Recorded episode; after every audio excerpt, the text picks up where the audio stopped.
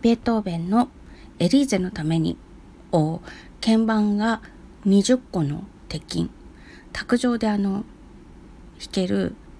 チーク玩具っていうような感じのカテゴリーでよく販売されているものを手に入れましてそれで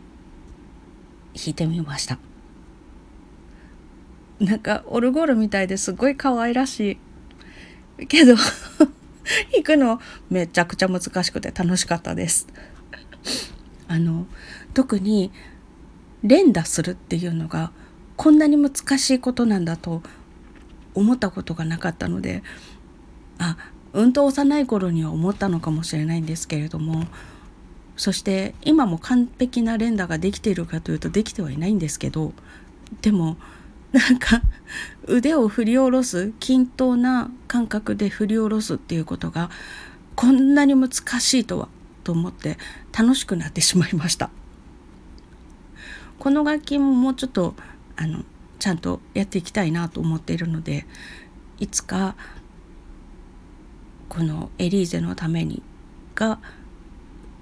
綺麗に弾けるようになりましたっていう配信ができるようにその時に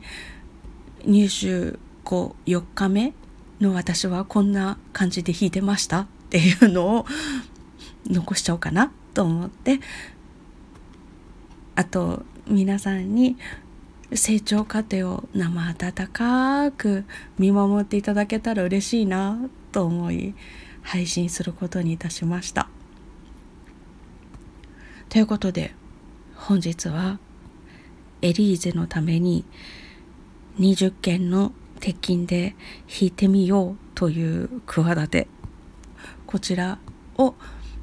お聞きいただきました。後で 後でお耳直しをもう一本あげようと思います。これでこれ一本だとちょっと申し訳ないので後でお耳直し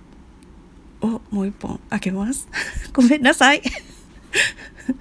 私の挑戦に付き合ってください。よろしくお願いします。